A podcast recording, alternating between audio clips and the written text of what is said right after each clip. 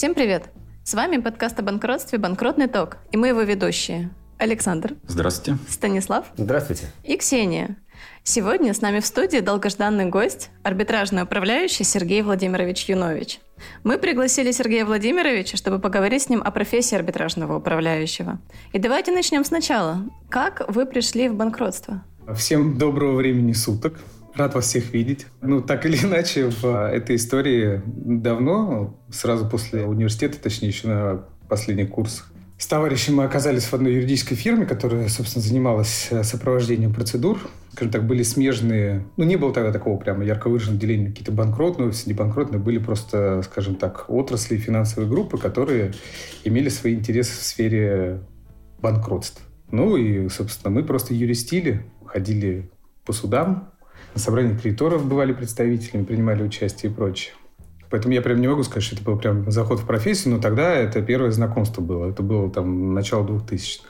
Потом по разным причинам я лет на 10 выпал из э, юриспруденции. И вот с 2014 года в полномочиях сам, как управляющий. Поэтому все, что начиная с 2014 года, могу поведать, так сказать, что происходит. Хотя, уверен, вы не хуже меня знаете. Ну, я правильно понимаю, что вы не просто арбитражный управляющий, но у вас есть еще некие управленческие функции в вашем СРО?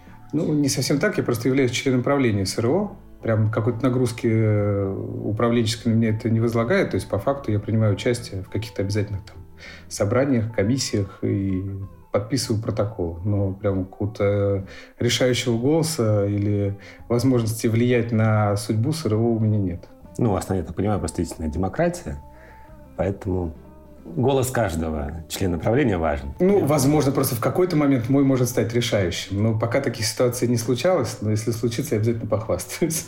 А подскажите, вы 8 лет, как в профессии, наверное, уже смогли оценить принципиальные отличия в сопровождении процедур, подходов судов, э, законодательное регулирование того времени, до 2014 года, какое имело место, и сейчас? Нет, ну, безусловно. Если прямо вот, ну, про разницу, разница очень существенная. То, что мы в начале 2000-х заканчивали работать по закону, по-моему, 96 -го года, он вообще напоминал там брошюрку из серии, вот, которые в магазинах висят, там, оставьте отзыв. Книга отзывов и предложений, или как так называется. Я имею в виду по толщине и наполнению. А с 2002 или с 2004 была новая редакция, такая посущественней. Но это что-то напоминало из серии там «Семейный кодекс с приложениями». А с 2014 года я, готовясь к экзамену, был, значит, пробегусь, вспомню, что там к чему. А оказалось, там первые два тома «Войны и мир» уже, закон о банкротстве. Поэтому изменилось просто ну, по наполнению очень серьезно с точки зрения регулирования. То, что раньше было ну, пробелы и решалось исключительно практико-применителем, а сейчас все в формате и законы, и пленумы до поры до времени были приличные. Но вообще ключевой, короче говоря, момент, на мой взгляд, не было, так сказать, искусственный интеллект нам всем в помощь. То есть э, все, что связано с раскрытием информации, прозрачности, я имею в виду все эти ресурсы ЕФРСБ и прочее, то есть электронные площадки торговые. То есть, чтобы вы понимали, первый заход мы организовывали торги на одном из предприятий. И, собственно, там были ну, буквально аукцион. То есть э, был какой-то порядок контрольно-пропускной, кого-то можно было не пустить тупо на проходной на заводе, то есть, а те, кто получали возможность принять участие в аукционе, поднимали таблички, то есть в буквальном смысле. Поэтому, конечно, в 2014 году я так немножечко подофигел с точки зрения, куда шагнули технологии, прозрачности действий управляющего в процедуре. Ну, а за 8 лет я подофигел с точки зрения, куда качнулся маятник ответственности управляющих в процедурах. Это прямо вот крен сейчас уже не туда. Ну, разница прям существенная. Ну, а что вы имеете в виду?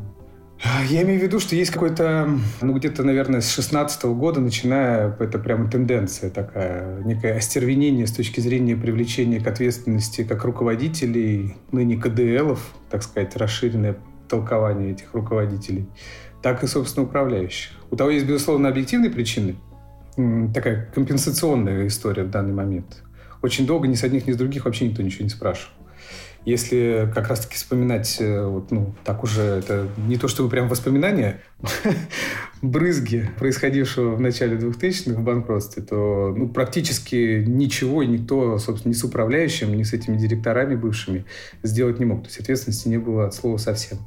Оттуда все истории про номиналов, директоров бомжей, причем физически бомжей. То есть У нас в юрфирме был отдел регистрации, и я прям видел, кто эти директора. Я их чувствовал обонянием этих директоров. Вот, буквально. Поэтому, конечно, столько времени никто этим не занимался. Видимо, как-то, ну, какая-то конъюнктурная история. То есть э, сейчас это востребовано, но в моем понимании очень серьезные пробелы именно в законодательстве, которые не дают четкой четкого ориентира практика применителю, то есть кто плохой, кто хороший. То есть ситуация слишком много оттенков имеет и слишком много отдано на откуп именно практика применителю а в формате первая, вторая, третья инстанции. Когда доходит до суда, Верховного или, не дай бог, до пленума, все заканчивается тем, что много-много воды и а, обратная подача. Типа все остальное оценочные категории, пускай суды на месте разбираются. Ну, то есть здорово, круто, очень помогли чуть-чуть побольше черно-белого, не знаю, может быть, какие-то обязательные курсы раз в неделю людям в мантии, что, так, что субсидиарная ответственность и убытки – это все-таки разные вещи. И, наверное, как-то это надо понимать или ощущать, и, ну, по крайней мере, не привлекать управляющих к субсидиарной ответственности. Это анекдот. Но попытки же есть. Позвольте с вами подискутировать. К проблемам арбитражных управляющих сейчас вернемся. Но вот меня затронуло то, что вы сказали, что слишком много серых тонов и мало черно-белого. Угу. А мне кажется, что законодатель именно идет по этому пути гибкости законов, да, вот этого серого поля, ввиду того, что жизнь гораздо разнообразнее, чем мы можем его представить. То есть сегодня арбитражный управляющий банкротит, я не знаю, завод холодильников, а завтра он банкротит э, физика с долгом в полтора миллиона. То есть и полностью прописать все в нормах невозможно. Да, безусловно, так всегда и было. Поэтому и система кодифицированного права. И в развитии этих историй, которые закреплены в законе, невозможно предусмотреть все ситуации жизненные в каком-то кодифицированном судебном акте, либо просто в ФЗ. Поэтому в развитии есть и Верховный суд, который должен как раз-таки вот эти пробелы закрывать, толкованием заниматься, на пленумы собираться, и эти вещи урегулировать. И, безусловно, что самая черно-белая история в законе на сегодня будет механическая. Все равно всегда будут какие-то оттенки. Но есть какая-то, ну, какая-то грань, какая-то точка невозврата. То есть есть э, вещи, которые ну, незыблемы. И это не регулируется ни законом. Я не знаю, наверное, может быть, тут э, нужно вернуться к проблеме квалификации судейского корпуса. Я уж при всем уважении к нашим судьям, зачастую, то есть ты вынужден в судах противодействовать или как бы сопротивляться ну, каким-то очевидным вещам точнее, преневзмогать. То есть э, говорить, э, ну, возвращать людей в контекст, что нельзя говорить на черное-белое, а на белое-черное. Это, ну, вот отдельная история с убытками, это, ну, просто боль какая-то сейчас. Убытки штампуют как... Э, ну, это просто какая-то автоматическая опция стала. То есть не подал...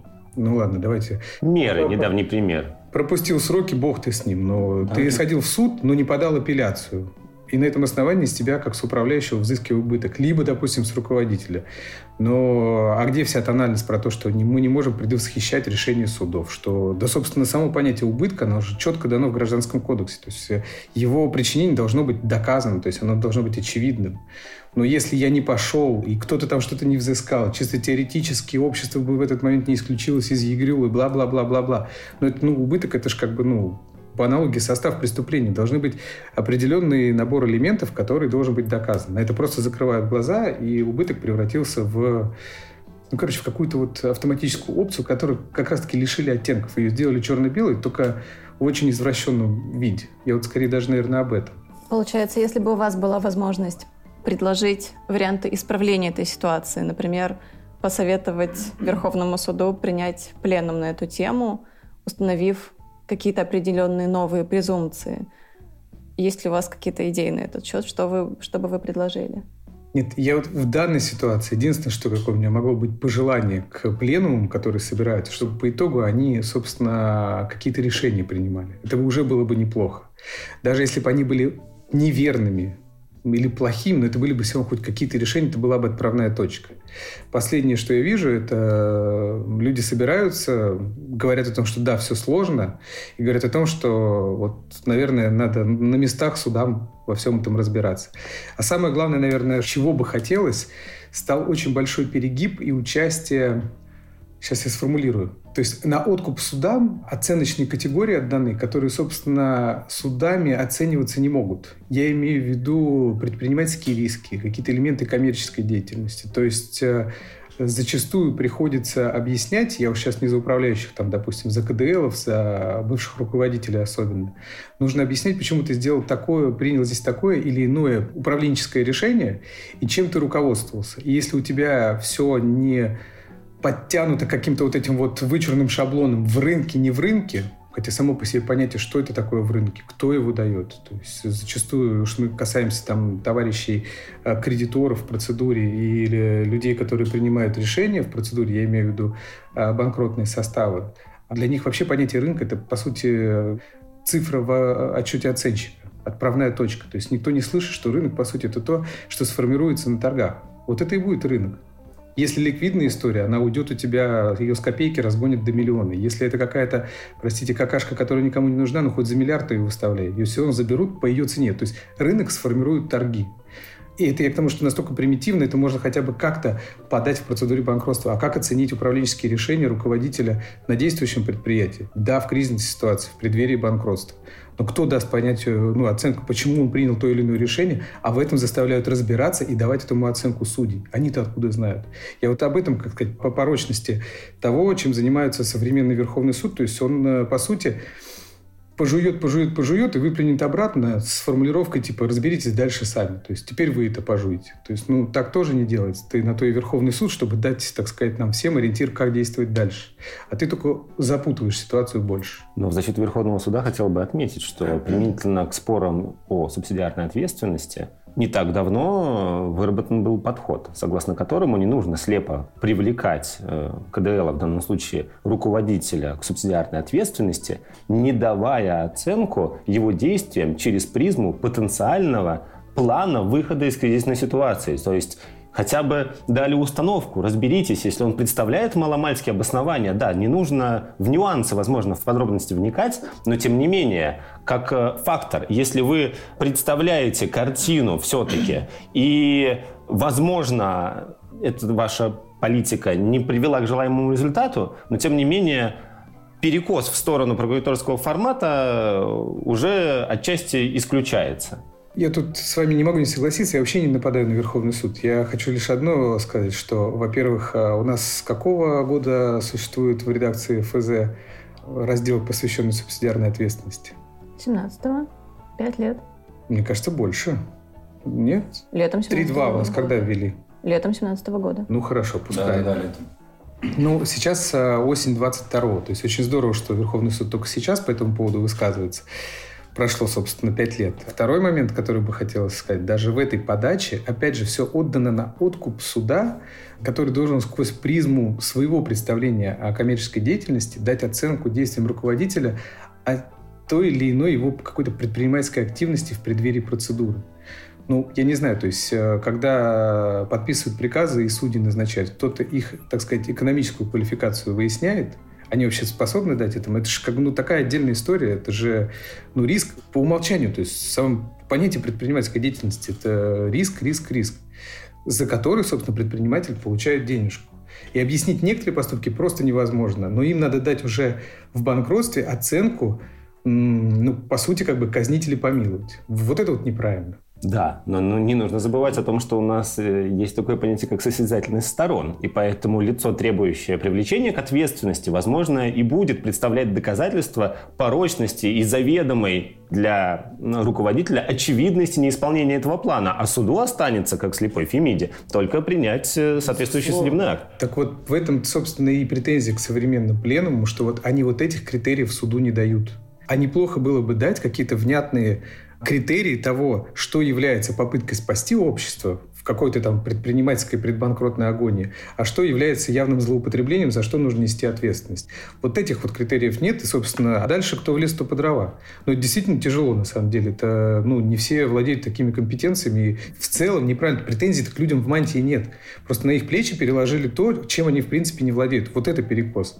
Вот этим, ну, в моем понимании, надо позаниматься и что-то с этим поделать. Ну, здесь хотел бы отметить, что мнение члена редакции подкаста не всегда может совпадать с мнением гостя. Все-таки, мне кажется, судьи у нас и даны на то, чтобы давать именно оценку. И, может быть, если посмотреть на это с другой точки зрения, что хорошо, что у них нет экономического образования. Они как некий белый лист, на котором стороны пишут свою каждую правду. И кто нарисует ее краше, то ту сторону, соответственно, слепая Фемида, условно говоря, там и выберет. Может, и хорошо, что у нас судьи не работали, там, условно говоря, в одном из бизнесов, да, то есть и они могли бы смотреть только с этой точки зрения. Ну, например, они всегда работали на стороне заказчиков по подрядам. И после этого они приходят в судьи, и их бесят, например, подрядчики, которые не выполняют свои обязательства. Но это как бы отдельная история. Я все-таки, у нас сегодня подкаст о проблемах mm-hmm. да, арбитражных управляющих. Хотел бы вот в рамках, пока мы не ушли от убытков, немного вернуться. Вот вы сказали, что к управляющим, да, там сейчас взыскивают убытки, там с этим есть некие проблемы. А вам не кажется, что это некая реакция законодательства, общества, тех же самых внешних кредиторов на то, что было вот на протяжении там, ну, последних 20 лет. Та самая история, что на торги могли не пустить просто потому, что человек не прошел на проходную. Угу. И именно поэтому все сделали прозрачно, раскрыли, и управляющий, как ну, по факту антикризисный менеджер, да, который работает в стрессовой ситуации, который должен ну, по закону там, может быть, где-то вытащить компанию, у него много ответственности, работники, он может запрашивать информацию. Ну, то есть это не просто директор даже, то есть это лицо уполномоченное. И разве с него не должен быть большой спрос в таком случае? И вот этот большой спрос выражается в том, что наконец-таки кредиторам там, либо должнику КДЛ дали некий инструмент по контролю за деятельностью управляющим, чтобы он, грубо говоря, не шалил в процедуре. Ну, тут вообще сложно не согласиться. Я, собственно, с этого и начал. Когда я говорил про компенсационные моменты в сложившейся ситуации, это действительно откат. То есть это вот то остервенение, с которым сейчас хлопают и управляющих, и руководитель, это тот самый перегиб, ну, грубо говоря, маятник качнулся в другую сторону, он немножко отыграет назад, потому что действительно есть элемент восстановления какой-то своей угодной исторической несправедливости. Действительно, на протяжении 20 даже больше лет э, никто никакой ответственности ни за что не нес. И это, естественно, плодило ну, огромное, прямо огромный пласт злоупотреблений со стороны управляющих в том числе. Поэтому не хватает, на мой взгляд, сейчас как раз-таки вот именно практика применителя. То есть в законе это все, все написано правильно. Вопрос, так сказать, контекста применения этих норм, он всегда существует.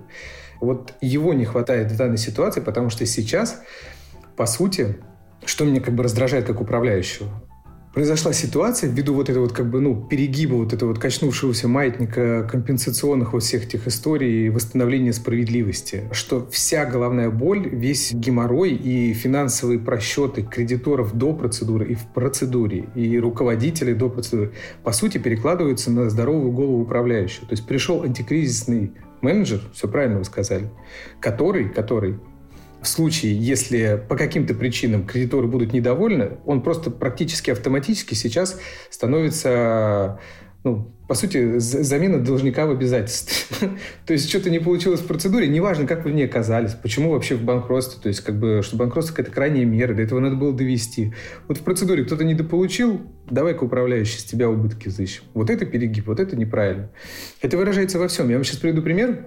Последний раз у меня процедура физического лица, где он как поручитель, естественно, там есть кредиторы банки, а у меня была беседа с молодым сотрудником одного из банков, достаточно крупных, ну, там, как это называется, отдела проблемных активов или как. Мы причем подхватили процедуру после отстранения предыдущего управляющего. И там триллион вопросов. А почему вот он, ваш управляющий, то предыдущий не сделал то? А почему не сделал это? А почему не сделал это? А почему не сделал это? Ну, там развернуто, причем все это сформулировано в письменном виде, ответили по пунктам на все там 12, так сказать, э, неудовлетворенности кредитора. И дальше пошли еще какие-то хотелки. Ну, то есть подпрыгните, перевернитесь. Я уже в неформальной беседе спрашиваю, послушайте, а вот вам не кажется, что э, в этом есть какой-то фундаментальный перегиб? Ведь управляющий, он управляет процедурой банкротства. А вы кредиторы, и это ваши деньги. Вы-то что копытом не роете? Вы задали мне триллион вопросов, почему предыдущий управляющий не пошел оспаривать то, не пошел оспаривать это, здесь не обжаловал, здесь не написал, здесь не, не придумал что-то, чтобы что-то еще, вот что вы сами не можете придумать. Но его задача управлять. Вы, давайте так, если мы про говорим про кредитора, который более 10%, наделен идентичным вообще набором полномочий, что и управляющий. Ну, за исключением сбора информации, и то в порядке 66 всегда все можно вытащить от Росреестра до нотариуса. Но деньги-то ваши. Вот я говорю, вы как банк, пойдите и подайте эту сделку. Вот, но вы же никогда в жизни не заплатите 6 тысяч госпошлины, не пойдете, не... Да человек засмеялся в голос, мне в трубку. Ну, он согласился, что действительно дико, если банк пойдет обжаловать сделку и заплатит 6 тысяч госпошлин. Если есть управляющий, которого можно попинать, а если он по каким-то причинам, не знаю, даже по объективным, не видя судебной перспективы, например, у этого действия, не пойдет оспаривать сделку, потенциально для него это становится убытком. И настолько разогнал сейчас эта практика применитель как раз-таки, что все это ощущают, это витает в воздухе. То есть управляющий стал, ну ладно, раньше ржали, что он действует в интересах должника, кредиторов и общества, само по себе очень интересная формулировка, да, то теперь получается, что любой кредитор э, сквозь призму жалобы в Росреестр, две желтые карточки, как это называется, и ты дисквалифицирован, послетал со всех процедур. Ну и, по сути, с учетом восстановления полномочий, ты три года вне профессии а, за любой прямо чих. Ты под таким увеличительным стеклом, и ты как голенький, а все кредиторы это понимают, и даже не кредиторы, просто бдительные прохожие с улицы.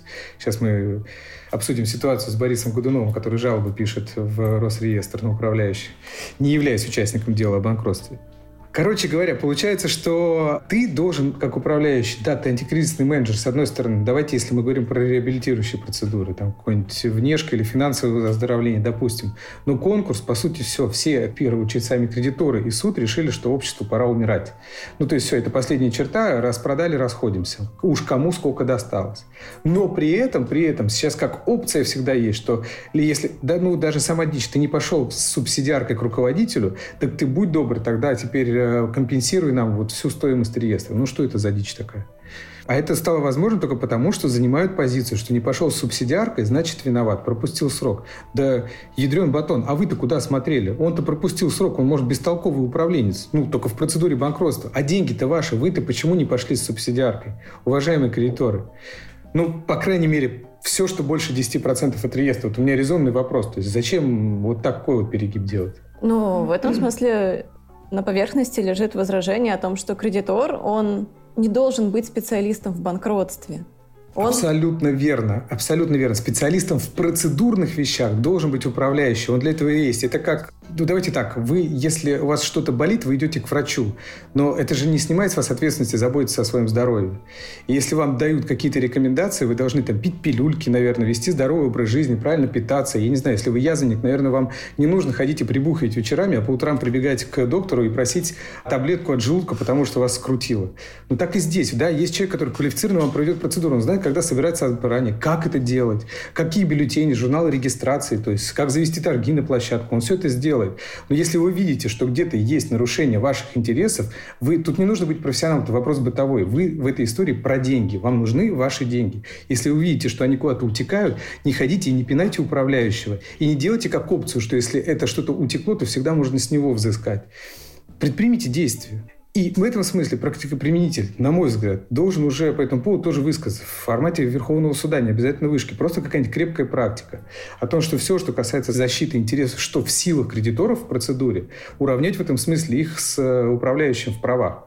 Ну, то есть был год на оспаривание сделки, вы, как кредиторы, об этом знали, вам об этом управляющий сообщил, вы видели в этом судебную перспективу, почему не пошли оспаривать?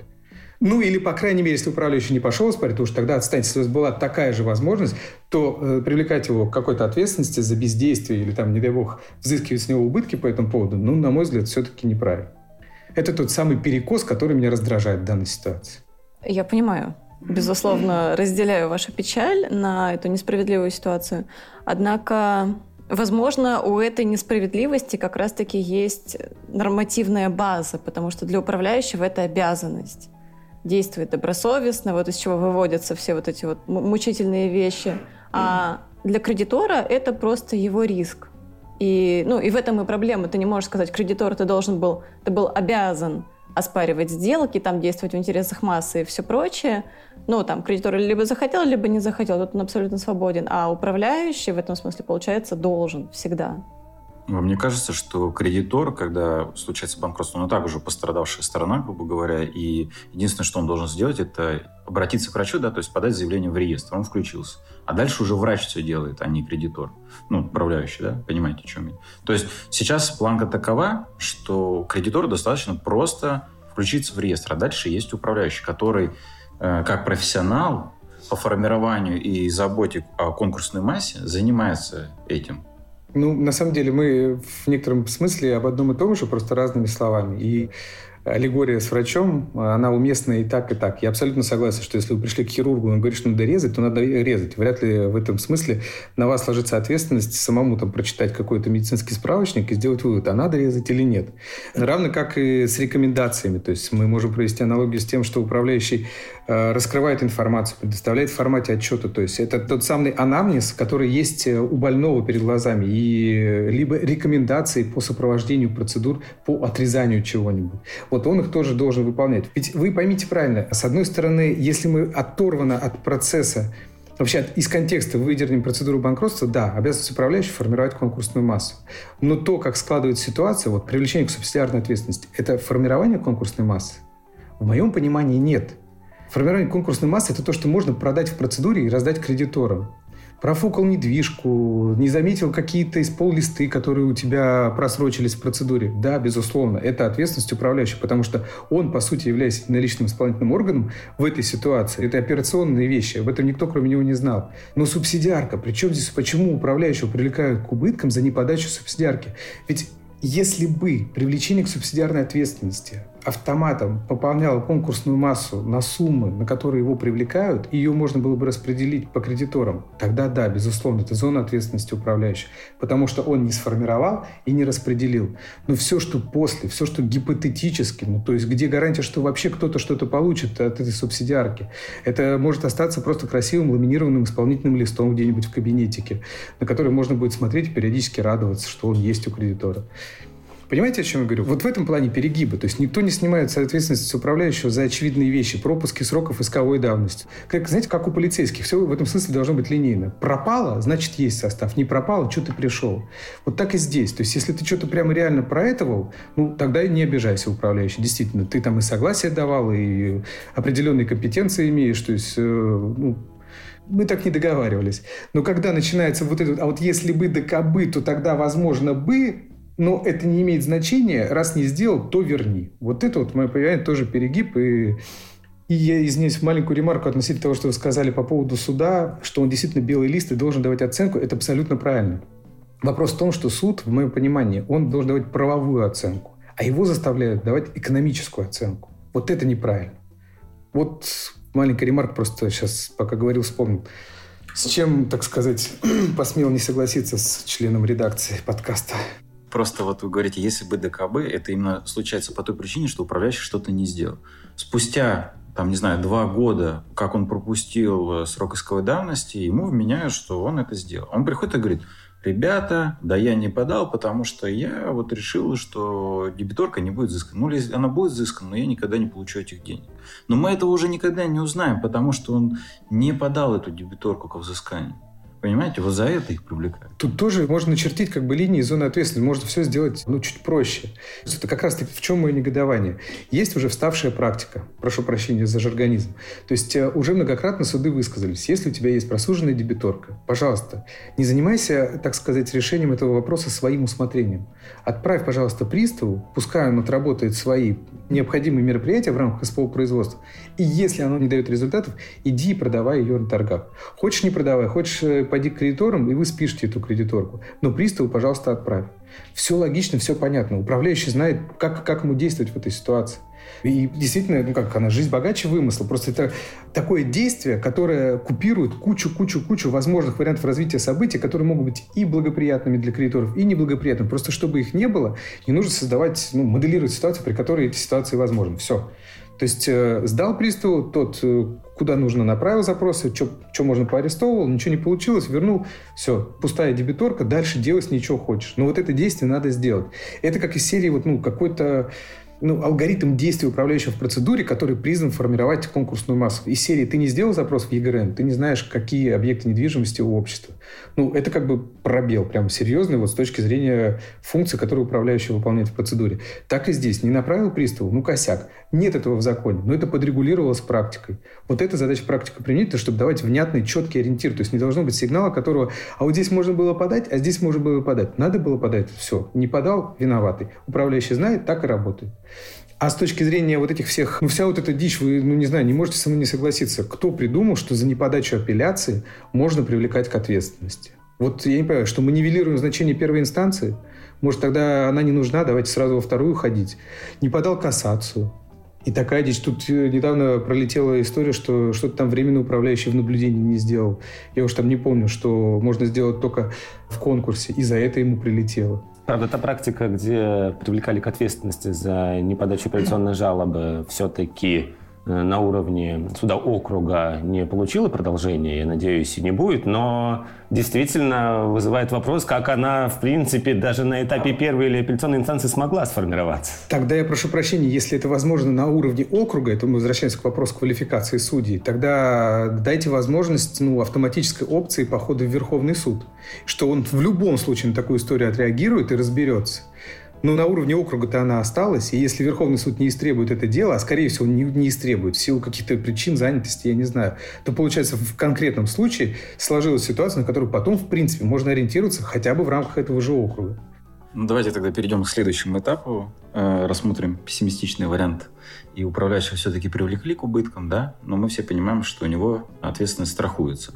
И с этим тоже сейчас есть определенные проблемы, в том числе и с доп. страховкой. Слушайте, ну это вообще отдельная история, это целый пласт, ну, как бы тоже вытекающий во многом из предыдущих историй. То есть мы не коснулись э, темы, не будем говорить, что кто и какие жалобы пишет в Росреестре, но сама возможность... Давайте это обсудим. Вот про Бориса Годунова а, очень интересно. Про Бориса Годунова, ну это просто одиозная там последнего года ситуация в Росреестра Санкт-Петербурга была на жалоба по одной из процедур, причем-то целая серия жалоб была на управляющего, то есть ну, прям целенаправленно бомбили одного человека по всем процедурам, подписывая жалобы там Борисами Годуновыми и, в общем, прочими великими персонажами великих произведений.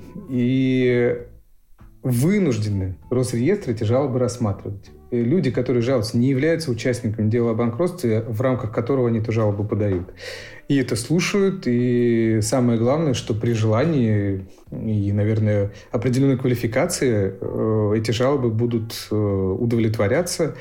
А как мы знаем, две жалобы при неблагоприятном развитии событий – это дисквалификация. Это первый элемент, я не знаю, сразу скажу, что ну, это какое-то безобразие, и сами Росреестры задыхаются, они завалены эти жалобами, то есть мы знаем просто, как это изнутри обстоит. Не в радость это контролирующим органу, ну, мягко говоря. Более того, я знаю, что, не могу сейчас сказать, э, навру, в каком регионе сотрудники Росреестра, пытаясь выйти из этой ситуации, ну, просто утомленные вот э, этой, ну, я не знаю, безобразием, по-другому не скажешь, нашли какую-то лазейку, пишут по таким жалобам какие-то, соответственно, документы или запросы в прокуратуру, и те что-то вроде предписания выносят, на основании которого они могут эту жалобу не рассматривать. То есть хотя бы так. Для них это выход из ситуации. А вообще, конечно, ну, давно уже пора законодательно подкрутить, что ну, жалуетесь-то жалуетесь, но давайте вы хотя бы будьте участником дела о банкротстве. Тогда мы эту жалобу слушаем. Тогда она хотя бы понятно, это логично в контексте. Потому что, возвращаясь к плану, это сделаю проброс по поводу страховок, возможность бдительных прохожих писать жалобы на всех и на вся, возможность, которая появилась относительно недавно, но тем не менее э, законодательная, ну, то есть статья КАПа, которая позволяет э, дисквалифицировать управляющего, привела к тому, а в дальнейшем дисквалифицированный управляющий снимается со всех своих процедур. В эти процедуры приходят другие управляющие.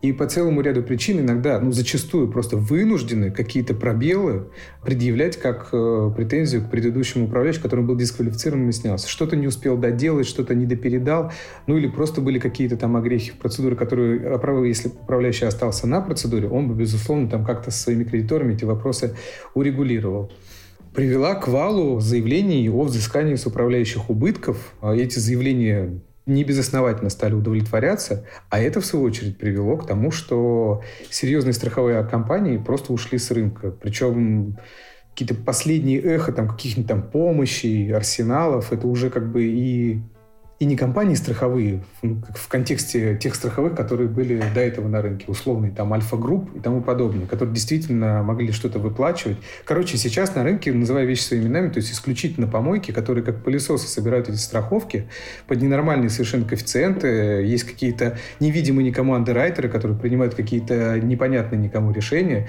Почему никто не объясняет, просто так сказал андеррайтер. Почему? Потому что где-то на тебя в какой-то процедуре есть жалоба. Никто не изучает, что это за жалоба, чем она закончится, какая там судебная перспектива. Просто страховки стали если мы говорим про ОСАГО от 100, все, что касается каска, ну, то есть там кто во что гораздо, там вообще критериев нет. ОСАГО и КАСКО, прошу прощения, это жаргон. Я имею в виду, что страховая обязательно страхополис, обязательно страхование ответственности управляющего и дополнительный в случае, если балансовая стоимость имущества превышает 100 миллионов.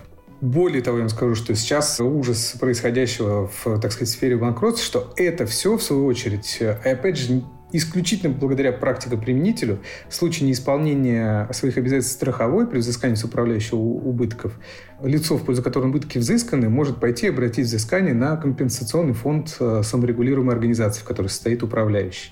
И вот этот вот мостик мимо страховых сразу на компфонды СРО а пробросили как раз-таки практика применителя. Не знаю, то есть это была какая-то разовая, ну, скажем так, нехорошая история, которую поддержали, не разобравшись потом суды и прочее. Но, по сути, есть практика, которая говорит, что не ходи ты в страховую, если там ничего не получишь, иди сразу в комфонд.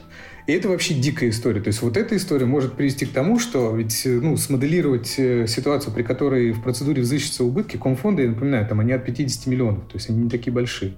Убытков на полтинник э, в любой процедуре, ну, за раз-два, короче говоря, может случиться. И если чуть-чуть посмотреть в будущее, если это никак не отрегулируется, опять же, практика применительна, в первую очередь, которая будет э, выносить решение в каком-то контексте. А контекст данной ситуации складывается, что если это не прекратить, просто не не останется СРО. Просто институт банкротства, он реально под угрозой в контексте того, что ну, не будет саморегулирования. В том виде, в котором сейчас существует э, институт банкротства в нашей стране, он просто прекратит существование. Потому что если предположить, что останутся только крупные СРО, ну, как, знаете, постоянно теория заговора, что нужно всех маленьких убрать, оставить СРО «Газпром» и СРО «Роснефть». Так вот, э, даже у этих СРО не будет такого комфонда, на который невозможно было бы придумать убытков в размере 200, 300, полутора миллиардов. То есть, ну вот какой должен быть компенсационный фонд у СРО, чтобы он был в чуриках? Я вам придумаю сразу несколько процедур, где это можно реализовать, чтобы и такие комфонды можно было, собственно, поглотить размерами убытков, взысканных в рамках этих процедур. А дальше, ну, задайтесь вопросом, что мы будем делать, если не будет саморегулирования. Тогда к вопросу как раз вот о регулировании доп. страховок недавно высказался Верховный суд. Было определение о том, что жаловались, да, по-моему, на управляющего, что он не сделал доп. страховку. Управляющий сказал, ребят, я направил везде запросы, меня везде отказали, по-моему, страховании, и я ничего с этим не мог делать. И, соответственно, Верховный суд сказал, что за такое нельзя привлекать к управляющему. Как вы вот смотрите? А, собственно, как и до этого я сказал, опять пожевали, пожевали и выплюнули, дожевываете и сами думаете, что с этим делать. То есть, ну, это не решение вопроса от слова совсем. Это, конечно, немножко облегчает ситуацию ребятам, которые встали на предприятие, у которых на последнюю отчетную дату баланс превышает 100 миллионов. То есть, ну, это вообще рудиментарная норма.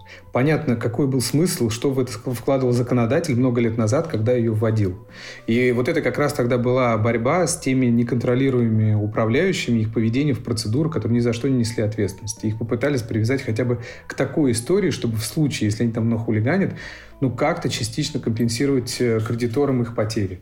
Но теперь нет ни страховых, которые в состоянии это сделать, ни, собственно, ну, и нет страховых, и есть понимание, что балансы, точнее, активы общества на последнюю отчетную дату, это в 99% случаев вообще не равно активы в процедуре. Те, которые мы подразумеваем активами, за счет которых формируется конкурсная масса.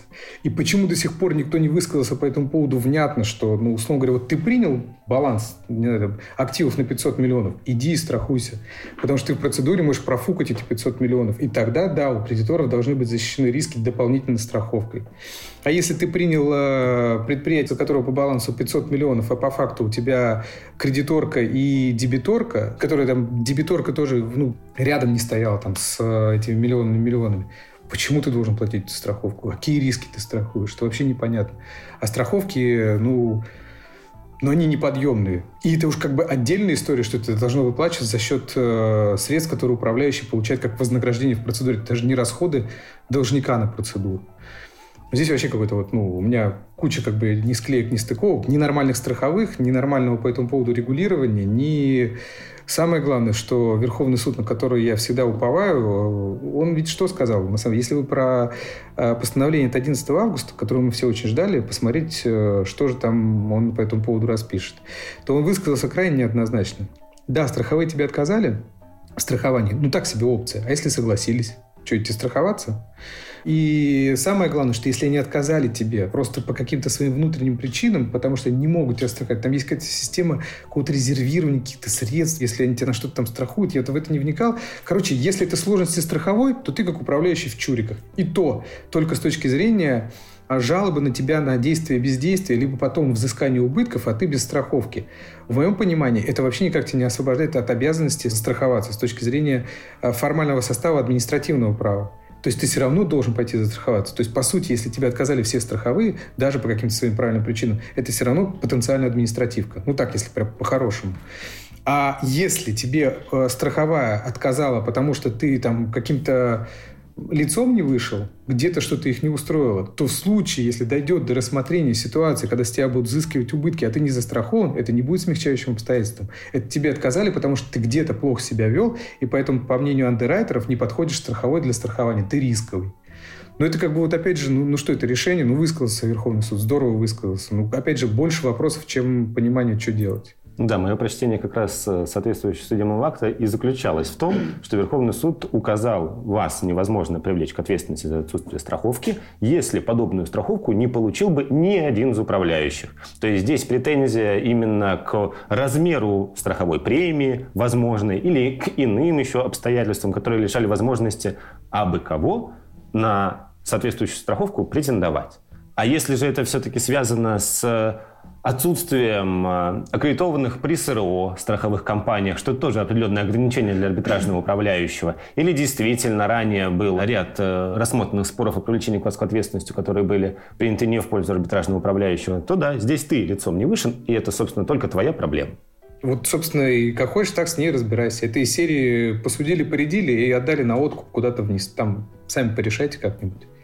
Ну, как вы видите решение вот э, проблемы с доп. страховкой. Я понял про Бориса Годунова. Вы считаете, что должны только подавать участники дела о банкротстве жалобы, хотя тут тоже есть свои нюансы. Ну да ладно. А вот стоп-страховка как? Ее отменить и, или что? А, ну, для начала, чтобы э, рынок сложился, ведь тут, тут, тут все на самом деле очень ну, коммерческая история. То есть, э, если это востребовано, как работают все страховые? Если вы миллион автомобилей застраховали, и страхование этих автомобилей даже по той же ОСАГО, ну, я не знаю, допустим, как-то для простоты, миллиард, а обращений по этим ОСАГОам будет на 200 миллионов, то страховые будут жить, существовать, процветать, и это будет работать, они даже будут конкурировать, будут дисконты, заманушки и прочее.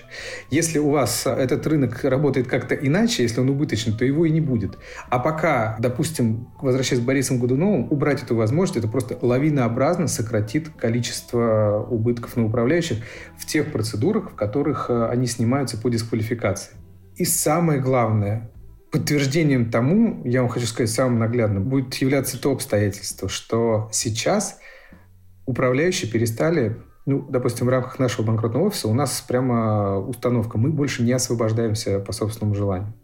Потому что для андеррайтеров страховых освобождение стало эквивалентом дисквалификации. Если ты освободился, после тебя будет какое-то грязное белье, в котором с удовольствием, теперь уже практически в обязательном порядке, твой коллега по цеху пороется, чтобы потом не спросили с него. Это я про перекосы и перегибы.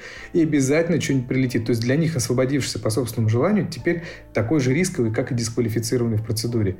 Сразу повышающий коэффициент и страховки 800 тысяч, миллион рублей, полтора миллиона рублей. Это, я имею в виду страховку, которая обязательная на год для управляющего вот такой прям штришок, что называется. Ну, на мой взгляд, э, с точки зрения рекомендаций, возможно увеличить тот период, в пределах которого управляющий должен застраховаться, чтобы поставить это в зависимость в том числе от активов, которые переданы либо выявлены управляющим. То есть застраховать именно ответственность за утрату этого имущества, а не привязывать это все-таки к балансовой стоимости активов, когда это цифры только на бумажке, а для управляющего это, соответственно, несоизмеримое вознаграждению, затраты некомпенсируемые, процедуры никак. Но здесь же тогда другая плоскость, и тогда управляющие будут э, стремиться, чтобы занижать активы, чтобы не платить за страховку. Но вот здесь как раз у нас есть те самые кредиторы, которые, по моему пониманию, не должны давать сделать этому управляющему. Потому что это их деньги, это их конкурсная масса.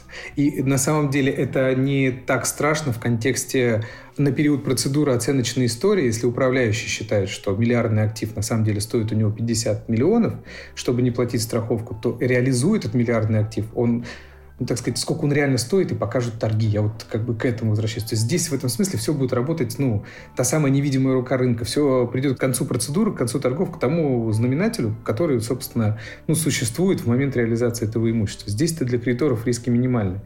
А что касается рынка страховых э, и страхования активов общества, исходя из их реальной стоимости на момент вот, ну, проведения процедуры, это просто ну, комплексная история. То есть купировать возможность привлечения управляющих к убыткам ну, вот, по надуманным каким-то историям, это вот я в развитии истории с возможными дисквалификациями от э, бдительных прохожих. Второй момент – это страхование действительно исходя из реальной стоимости активов на процедуру, а не вот просто с потолка. И третье, все, ну, опять же, я апеллирую не больше некому, но к практике применительную, которая, собственно, задаст контекст взыскания этих убытков. Если все будет, ну, как сказать, в рамках э, здравого смысла и какой-то логики, это просто ну, в горизонте там, года-двух придет к тому, что появятся нормальные страховые. Единственное, что мы не знаем, какой редакции будет принят и какой закон о банкротстве, но рано или поздно, наверное, все-таки новый будет принят. Может быть, там как-то будет по-другому эта система отрегулирована, я не знаю. А может, вам не кажется, что самому обществу арбитражных управляющих нужно как-то себя привести в порядок, э, вычистить ряды, скажем так, от недобросовестных, да не только от недобросовестных, от неопытных, от незнающих, от, там, не знаю, ленивых, чтобы, ну, скажу так, от многих юристов я слышал такое, что эти арбитражные управляющие набрали себе 30 процедур и получают по 30 тысяч рублей в месяц. Ну, старая байка, да? И ничего не делают. Условно говоря, там набрали двух студентов, которые за них там все строчат, на заседания не ходят, дай бог, если на собрание придут. И вот такой реноме, фон, да, вот от сообщества арбитражных управляющих, может, и вызывает, скажем так, нежелание тех же страховых как-то идти это, на самом деле, вопрос для большой дискуссии, не знаю, может, для отдельного подкаста, потому что тут вариации на тему. Если страховых нормальных нет, и это, ну, по сути, помойки, которые пылесосят эти деньги, большие деньги, при этом а, есть э, возможность не ходить в эти помойки, потому что там ни все ничего не выплатят, идти сразу в комфонд. Может быть, надо как-то реструктуризировать те деньги, которые управляющие платят за страховки, пускай они платят как взносы в комфонд. И в этой части или в пределах этих денег отвечают по своим обязательствам как управляющие. Это была бы ну, одна из э, возможных каких-то ну, проброс, о чем можно подумать, как поразвивать эту тему. Э, второй момент, чтобы это стало действительно куча ну, управляющих просто ну, номиналов, непорядочных, ленивых, как вы их назвали. В общем, не профессионалов своего дела, которые не управляющие, а что-то вот такой шлейф вот как раз из 90-х, 2000-х, какие-то маргиналы, жулики и подлецы. С учетом, ну, какой-то, наверное, тенденции вообще, которая происходит э, сейчас в каком-то, ну, легализации всего, чего только можно, может быть, стоит подумать над тем, чтобы профессия была действительно интересной, хорошо оплачиваемой, это не должно быть 30 процедур по 30 тысяч рублей в месяц. Ну, это байка, естественно. Может быть, тогда не решением собрания кредиторов, не усмотрением кредиторов, а какая-то иная градация должна существовать, э, может быть, исходя из активов общества или размера кредиторской задолженности. И законом установлено вознаграждение управляющего совершенно иное. И тогда управляющие будут работать не за 30 тысяч рублей вне зависимости, у тебя одна налоговая на 2 миллиона в реестре, или у тебя там полтора миллиарда реестр и реально кредиторов 500 штук, а вознаграждение у тебя одинаковое. Тогда, возможно, и конкуренция среди управляющих за процедуру будет другая. То есть, если это будет иная система оплаты, возможно, что будет совершенно иной подход э, и к профессии у людей, которые идут, учатся и соответственно, работают управляющие. Я хотел, ну, с другой стороны зайти, да, мы опять же, вот и вы говорили там о, об опытности судейского корпуса. А нельзя ли таких претензий предъявить арбитражным управляющим? Просто когда человек только после университета, грубо говоря, сразу получает статус и становится на процедуру, где у тебя завод, и начинает там что-то делать, либо человек, который там 30 лет э, проработал юристом в банкротстве, и только спустя этот опыт там получает статус. Ну, то есть должен быть какой-то опыт, понимание жизни и так далее. Просто, ну, какие-то несоизмеримые вещи. Мы от того же судейского корпуса это требуем, но почему-то арбитражные управляющие к себе этого не хотят применить. Что ты, дружочек, поработай лет 15 где-нибудь около, ну, например, помощником того же арбитражника, сделай 150 реестров – отведи там 20 процедур, и только тогда получай статус, а не то, что сейчас происходит. Ну, на самом деле, вообще требования к квалификации в любой профессии, мне кажется, они более чем оправданы. К управляющим можно при... ровно все те же претензии предъявить. Единственный момент, с чем я не соглашусь, что в отличие, ну, опять же, мы вот э, судейский корпус вспоминаем в СУИ, э, ну, только по той простой причине, что без них никак. Мы как бы в одной упряжке. То есть управляющий суд в некотором смысле делает одно дело. То есть э, нет процедуры без управляющего, нет процедуры без э, банкротного состава. Только другое дело, что неквалифицированности этот вопрос может разрешаться при утверждении. Это, возможно, вот все говорят про какую-то систему баллов, то есть вот э, управляющих. Только ну, нужно, возможно, как-то правильно к этому подойти. Это оправданная история. Как э, утверждение эксперта. Все же смотрят там на стаж, квалификацию, что заканчивал. В общем, ну, если он ботаник, почему он почерковедением занимается. То есть такие вопросы разумные можно задавать.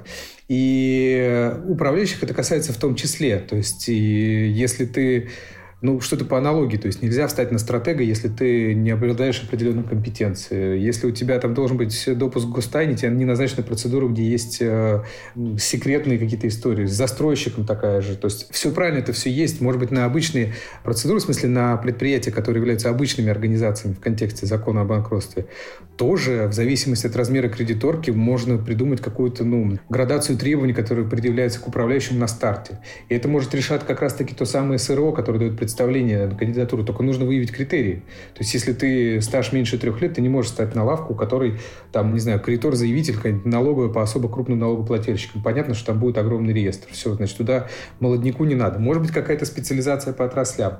Другое дело, что если мы видим какого-то неопытного управляющего, мы как кредиторы, в первую очередь, ну, кстати, вот вопрос, жалобы на действие бездействия – это за здрасте. А вот э, за свою денежку потрудить – это почему-то не про кредиторов к вопросу перегибов. я хочу сказать, что э, не справляешься, тебе за каждый твой шаг любой кредитор, от маленького до крупного, он тебе выскажет в формате либо жалобы на действие бездействия, запросиков попишет, не ответишь, может и в Росреестр что-нибудь написать. Что мы видим, если абсолютно неквалифицированный судья? А я уверен, мы все с такими сталкивались даже в рамках нашего любимого арбитражного суда города Санкт-Петербурга и Ленинградской области. Нет, там таких нет. Какие у нас возможности, если мы не согласны, ну, если просто, ну, вот, ну, не волокет от слова совсем. Вот что мы можем делать с этим судьей? Ничего потому что все его решения именем Российской Федерации, и мы обязаны их исполнять. И у нас нет такого же механизма воздействовать на этих граждан, как на управляющих. И в этом смысле перекос. Если вы так грузите ответственностью управляющих, в том числе материальной, наделите соответствующими полномочиями. Никто не спорит, быть сверхпрофессионалом и прочее, но сделайте мои решения обязательными для исполнения на всей территории РФ. Я буду сам разбираться в требованиях. Разбираюсь в требованиях включения в реестр, уверяюсь, намного лучше, чем подавляющее большинство судейского корпуса. В сделках очень хорошо у меня получается. Я вижу, где пороки, не пороки, где нужно привлекать к субсидиарке, где не нужно. Я понимаю, что такое судебные перспективы и много-много других контекстов и оттенков, которые, безусловно, существуют. Но только я всем обязан, но мне никто ничего не должен. За исключением того, чтобы предоставить информацию без взимания платы в течение 7 дней. Охренеть, какая радость. Спасибо всем большое. В свете всего того, что вы сказали, и обсуждение, которое произошло сегодня, и всех тех проблем, которые удалось перечислить, я уверена, что их еще огромное количество, нам просто не хватит времени этого подкаста. Мне кажется, очень важным моментом то, каким образом управляющие сами могут повлиять на свою судьбу. И в этом смысле, мне кажется, очень характерным таким символом времени стала отмена в этом году форума, Уральского форума арбитражных управляющих, в том числе со ссылкой организаторов на то, что им с этим форматом не удалось добиться цели, которую они перед собой ставили. Это донести позицию сообщества до органов власти, добиться изменений, уменьшить нагрузку и риски, увеличить э, вознаграждение в том числе. И форум в этом смысле, как э, площадка для общения управляющих и выработки какой-то общей позиции по важным вопросам, э, как они пишут, своей роли не выполнил. И в целом, как бы по положению арбитражных управляющих видно, что там какой-то лоббистский потенциал у сообщества, ну, почти ничтожен. И как вам кажется, что сегодня могут делать управляющие, чтобы хоть как-то улучшить свое положение, чтобы хоть какие-то изменения, хотя бы при апеллировании к судам, например, могли происходить? Ну, знаете, я вообще, на самом деле, наверное, сторонник все-таки истории, что в решении вопросов профессионального сообщества надо больше привлекать, собственно, само профессиональное сообщество. И в этом смысле Почему, мне кажется, вот эта возможность бомбить комфонды СРО – это реально угроза всему институту банкротства, потому что именно саморегулирование, в моем понимании, может как раз-таки выступить ну, той силой, которая слышит, понимает и видит изнутри все сложности работы управляющих. И я знаю, есть же союзы СРО, есть какие-то профсоюзы управляющих. Я так немножко краем уха, но в целом, если существуют союзы СРО, которые имеют возможность э, контактировать э, с Государственной Думой, Советом Федерации, входить в состав каких-то рабочих групп, возможно, просто наделить эти союзы или профсоюзы законодательно полномочиям каких-то законодательных инициатив или просто обязательного участия при принятии тех или иных вопросов. Ну, механизм в целом несложный. То есть вот я управляющий, я понимаю, где прям вот коряво. Я, может, там эмоционально, с перегибом, я прошу прощения, я перед всеми людьми в мантии, я с очень большим пиететом и уважением к профессии, им реально тяжело. Они зашиваются там по 150 дел в аншлаге, но это просто застрелиться.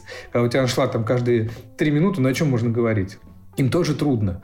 И, наверное, у них есть какие-то свои по этому поводу видения ситуации, и, наверное, у них есть свое профессиональное сообщество, которое они могли бы ну, в том или ином виде донести до законодателя и каким-то образом эту историю подправить. Но что касается управляющих, а, я думаю, что здесь вообще все бесхитростно. Мы все юристы, мы знаем, как это устроено. Что такое парламент, как это все делается, принимается. Что-то слышали про четыре чтения, там, про право вето и Совет Федерации и тому подобное. Но дайте возможность а, людям Э, ну, просто я как член правления общаюсь с сотрудниками СРО, там все понимают, какие больные моменты на рынке и в этой отрасли, в профессии. Не надо никому чего-то особенно доносить, все обо всем знают. Более того, что есть люди, у которых есть готовые ну, если не решение, то, по крайней мере, ну, вещи, которые не лишены здравого зерна, то есть э, готовы к обсуждению решения тех или иных проблем. Вопрос в том, чтобы все это дело саккумулировать, в обязательном порядке дать возможность донести это до законодателя и дальше за, против и погнали. Тогда последний маленький вопрос. Идти или нет в профессию? Ваше мнение? А, в другую. Спасибо. Спасибо, Сергей Владимирович, за этот разговор. Спасибо Мы вам. Мы очень рады были, что вы обратили внимание на наш подкаст и посетили его в качестве гостя. А, дорогим слушателям, как всегда, спасибо за то, что дослушали этот выпуск до конца. Мы будем рады вашим лайкам, вашим комментариям, дискуссиям. И на этом прощаемся с вами. До свидания. Всего доброго. Всего хорошего. Пока.